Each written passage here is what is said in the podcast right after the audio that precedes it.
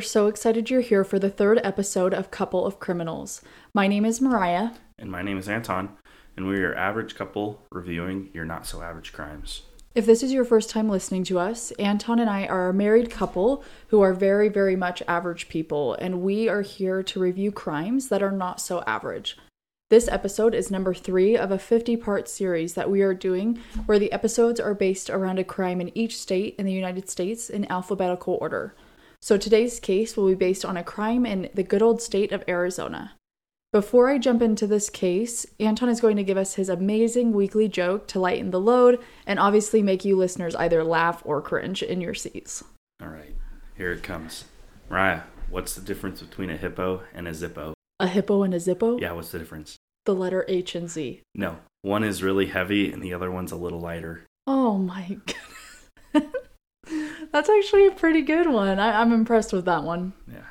Okay, so today's case takes place in the city where I was born and have vacationed to many times. Well, Anton and I have actually both vacationed here many times. It is Tucson, Arizona. I absolutely love the desert and the cacti and the gorgeous sunsets, but I can't stand the heat that goes beyond 120 degrees every summer. I can agree with that. The cactuses are amazing. Yeah. The last time we vacationed here, it was during the spring and we were visiting family, and honestly, we were ready to move there. But then we remembered very quickly how hot it can actually get and then changed our minds very quickly. We love our fall and springtime. Today's case is regarding three victims whose lives were taken too soon during the years 1964 and 1965. The case I will be reviewing is regarding the serial killer known as the Pied Piper of Tucson, or who is formerly known as Charles Schmid, or his nickname was Smitty. I don't want to disrespect Schmitty, my favorite character from New Girl, by using his nickname, so I will refer to him as Charles throughout the case. Dang. I want to provide a quick precautionary warning to you listeners that this case does involve minors and some sexual assault allegations as well. This case begins on May 31st, 1964, in the dry and beautiful Tucson, Arizona. 15 year old Aileen Rowe is at home hanging out with her mom, watching the Beatles and dancing, and instead of staying up late tonight, she heads to bed early because she, in fact, has an early morning with school. Her mom checked in on her before heading to work as a night nurse at the local hospital, and all seemed to be well.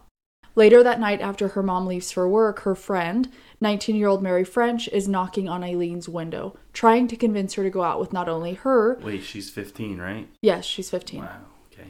but um, Mary French, Aileen's friend, is trying to convince her to go out with her and a couple of friends. John Saunders, who is 19 years old, as well, and then Charles Schmid, who was 20 years old. 21, excuse me. After some convincing, Aileen agreed to go hang out with them for a little bit, although she was really hesitant since she has school in the morning and she's very studious. The four get into the vehicle and drive off into the desert night with Charles at the wheel. Unbeknownst to Aileen, earlier that day, Charles had mentioned to Mary and John that he had a strong desire to kill someone and he wanted to see if he could get away with it. And the person he wanted to kill was the sweet 15 year old sophomore, Aileen. Oh, my word. As they are driving through the desert, it is dry and quiet. All you can hear are the sounds of the desert night and a few packs of coyotes out in the distance. They get to a point as they are driving and stop, and each of them get out of the car and head to a wash to hang out and talk. Anton, I know you and I have only been to Arizona a handful of times, but do you know what a desert wash is?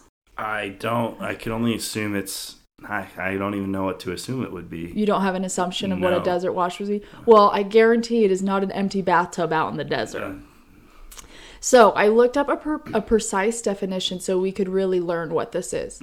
A desert wash is an area where water once flowed or flows during high rainfall seasons. They're easily distinguishable by their deep sand, sparse vegetation, sometimes larger vegetation like smoke trees or mesquite, and then low lying ground vegetation. So ultimately, what you can picture is it is a dried out creek or river with vegetation around it. And so this is where the group was hanging out, was at a dry desert wash. interesting place to hang out, if you yes. ask me. Yeah. Sources vary on what happened next, but ultimately Mary ends up back in the car, fully aware of what was about to happen to Aileen. While they are in the desert wash, Charles forces Aileen to undress, he sexually assaults her, and then once she is redressed, Charles and John begin to bludgeon her to death with a rock. Oh, my word. So, two people. Yeah. After about 10 minutes had passed, Charles returns to the car where Mary is at and says, It is done. And Mary claims that when he comes back, he is breathing heavily, he seems excited, and then he passionately kisses her. They had a shovel already in the back of the car ready because they all knew what was going to happen that evening. He grabs the shovel, and then the three of them together took Aileen's body and buried it in a shallow grave in the desert.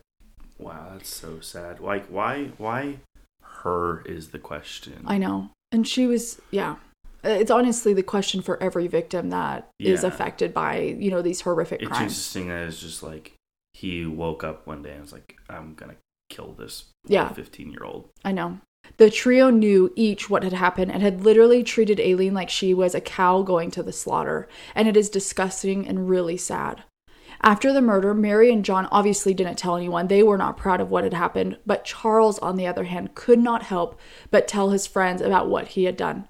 It is so sickening, but he was proud of every aspect of what he had accomplished, and this secret between everyone stayed that way for a very long time. So all of these friends told no one. Wow. Yeah. That's crazy to think. So I don't want to spend a lot of time detailing Charles's life, but I will give you a picture of what he was like.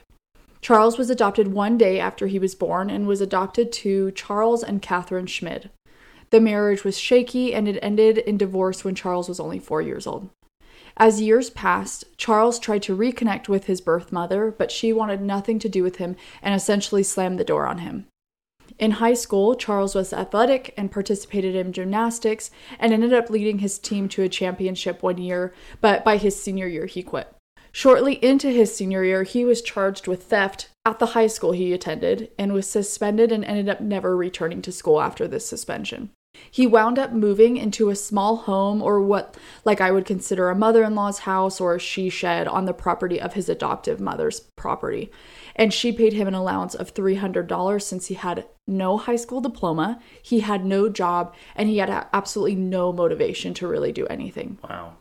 Charles stood only five foot three inches. So you know, I'm oh, so he's a short king. yeah, and so I'm five foot four and three quarters of the way to five foot five. But obviously, for a man, a lot of masculinity, you know, is tied to your height. And so he did not feel like his short stature benefited him in any way. So he would compensate for his shortness by shoving paper, rags, or crumpled cans into his cowboy boots. And then he would go and brag on and say that his limp that was caused by these, you know, compensate compensatory um, items that he put into his boots by saying that he had gotten into like a gang fight to be able to appear more masculine to people. He also dyed his hair black. He wore makeup every day and then he drew a dime sized mole on his cheek as well. He wanted to look like his idol Elvis Presley. Mm, okay, it's starting to make sense a little bit here. Yeah. So here, Anton, let me show you a photo of what he looked like. Tell me what do you think? I mean, honestly, he's not that bad of a looking guy. Um, besides the mole To like on his- worldly yeah. standards, yeah. Besides the huge mole he drew on his face, it's the only kind of thing that really stands out. But he's Yeah. not a bad looking guy, really. To you listeners, I will be posting this photo on our social media account so you can see what Anton and I are looking at. But in reality, the mole is just a very like significant visual on his face and because of these external alterations that Charles made to himself he felt dominant he felt attractive he was confident in his ability to really woo the ladies the community of teens also thought he was cool and really looked at him as a hero of sorts in the town because he was different, he was theatrical, he was interesting, and obviously to a bunch of teenagers, he was not boring. And that's all that matters Yeah. at that age. Now that I'm looking at the picture a little bit more, he almost looks like a greaser from uh, I don't remember what the book's called, but I remember watching the movie for it, and it looks almost exactly similar, minus the mole, but everything else looks very the same. I also feel like he could go and dance in a scene of Grease Yeah. as well. Yeah. It's just like the vibe he's giving off. So, on the day of Aileen's horrific murder, Charles would at, was at his peak and was ready to test his ability to get away with murder, and he was going to drag his friends into it. After the murder, Aileen's mother, Norma, had filed a missing persons report, and they had ultimately chalked it up to a runaway teen case. I guess during that time, runaway teens were a huge thing. Obviously, Yeah. it's the 60s. It, it was. It was probably, I wouldn't say popular, but probably a little more common, common. than Mhm. what you would see now. Yeah.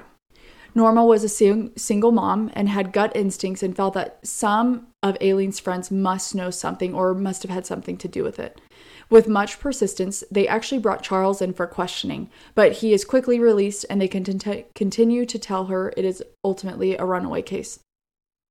No matter how much marketing she did for her daughter's case or how much pressure she gave to police, the case quickly went cold. And before she knew it, days had passed, and months had passed and then it was over a year and there was still no progress on to where Aileen was, no answers from the police and absolutely no progress on the case. Yeah, by that time you'd think if it, she was a runaway, unless she's really good, I wouldn't know a 15-year-old girl yeah. who is good at disappearing like that. Uh, you would assume someone probably would have found her. Yeah.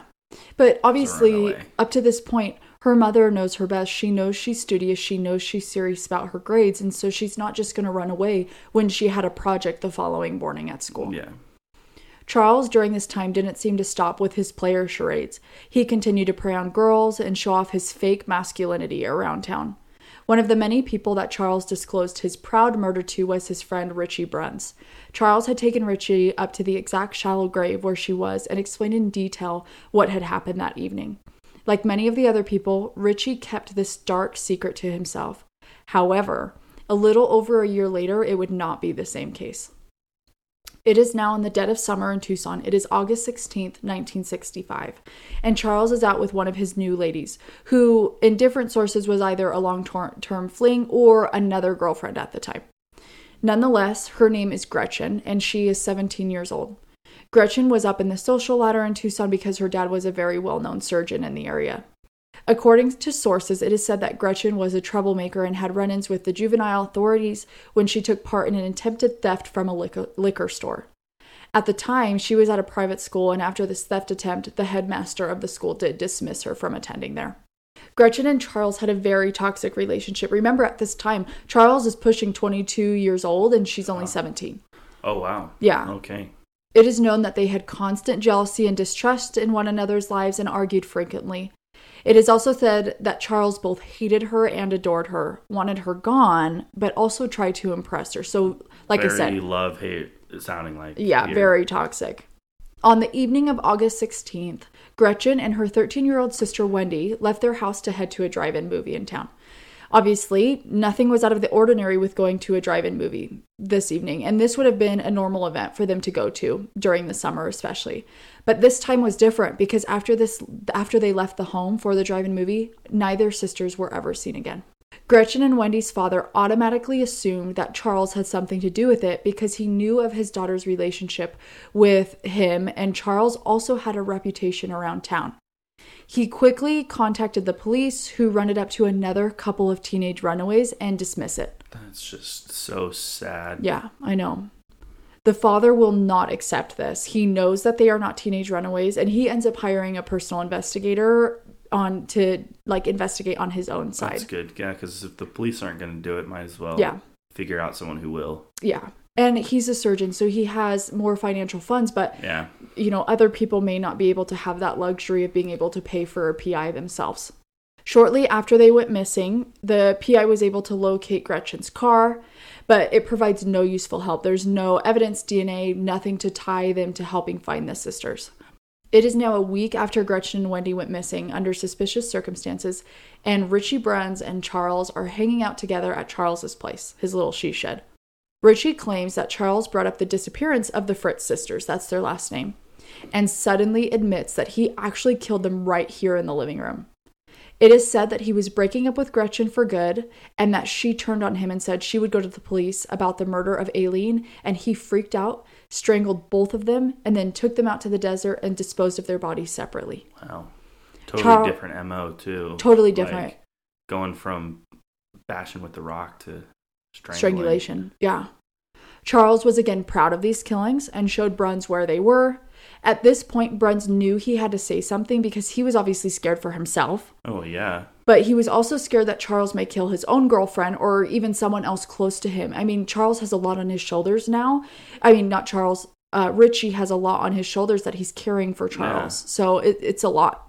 As weeks passed, Richie ended up in Ohio with family and told them of the stories and things he had seen at the hand of his friend Charles and was encouraged to contact the police in Tucson as soon as possible. When Richie releases all of these secrets he had held for so many months, the police were able to begin the search and investigation immediately. Things moved very quickly because of the details Richie was able to provide them. They put his girlfriend into protective custody because of his fears that Charles would hurt her, Richie was also able to lead them to the bodies in the desert. Shortly after, all three were arrested. Mary French, John Saunders, and Charles Schmid were all arrested. Mary and John confessed immediately to their parts in the murder of Aileen Rowe. Mary was later sentenced to five years of prison because she had a lesser part of the murder. Yeah, she didn't do.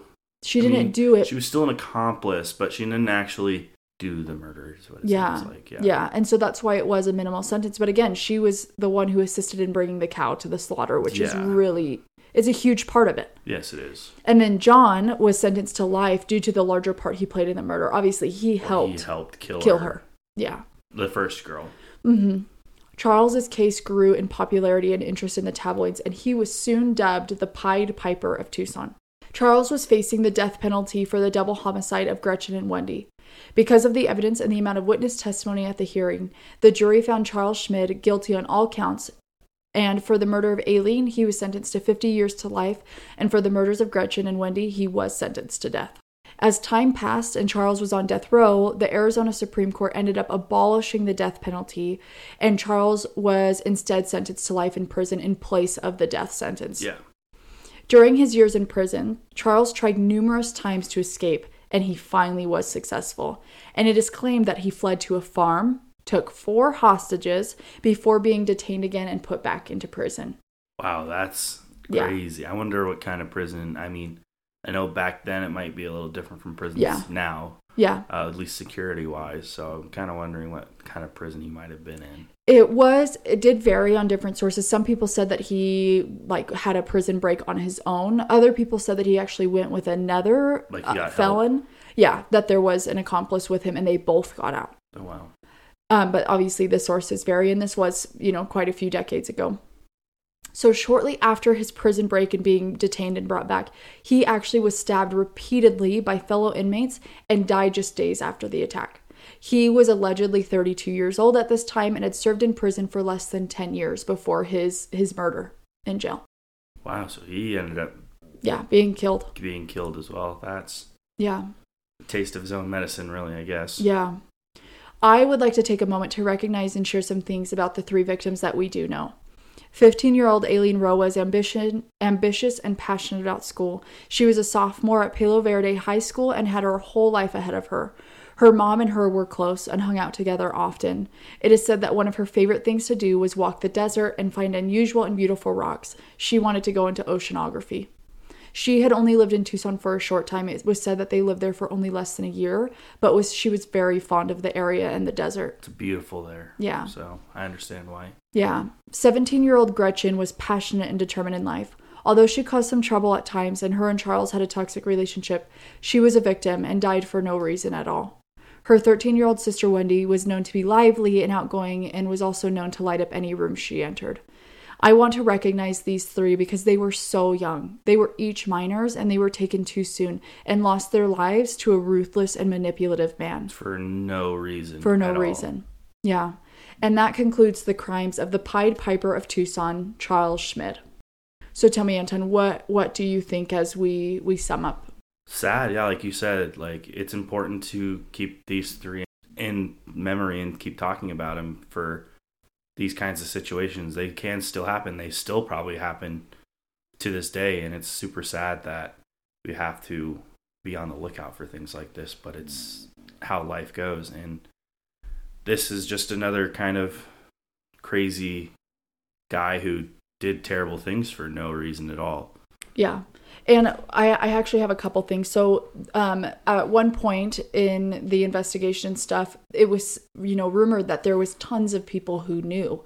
It ended up being released that there was over 30 people who knew about these murders and said nothing. What what do you think about that? Like I can't even imagine having that weight of knowing something like that. Yeah, no, me neither. I for me personally, I would be like like why are you doing this? And then Yeah. of course go to the police. Again, I mean, they might have thought differently where, you know, he might end up killing me too if I say anything. Yeah, yeah. So there's that. But 30 people, there Possibly more. possibly more. There has to be at least one of them who should have stepped up sooner Yeah. rather than waiting. What one, two, three years later? Yeah.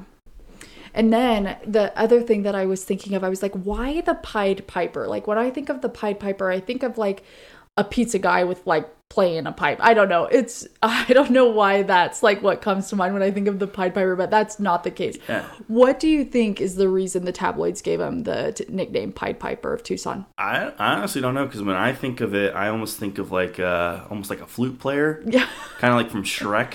Oh yeah. That, Um, that's a better. That's what I think of because I used to play the Shrek video game and they had a Pied Piper. Yeah, level, yeah. And he played the flute, but so I couldn't tell you why they would name him the Pied Piper. So I looked But- it up, and so he got this tabloid nickname, the Pied Piper of Tucson, because he was very charismatic and was friends with a lot of the teen community in Tucson. So that is the reason behind his Makes nickname. sense. Yeah. Yeah. So this may only be our third episode of Couple of Criminals, but we want to thank each of you personally for listening to our podcast and really supporting us. We are so very grateful for the couple hundred of you who have listened to our two episodes so far. Please download, like, share, and subscribe, as well as follow to any of our social media accounts. We can't wait for you guys each to be back here next week, where Anton will be sharing a crime from good old Arkansas. This is your couple of criminals. Signing off.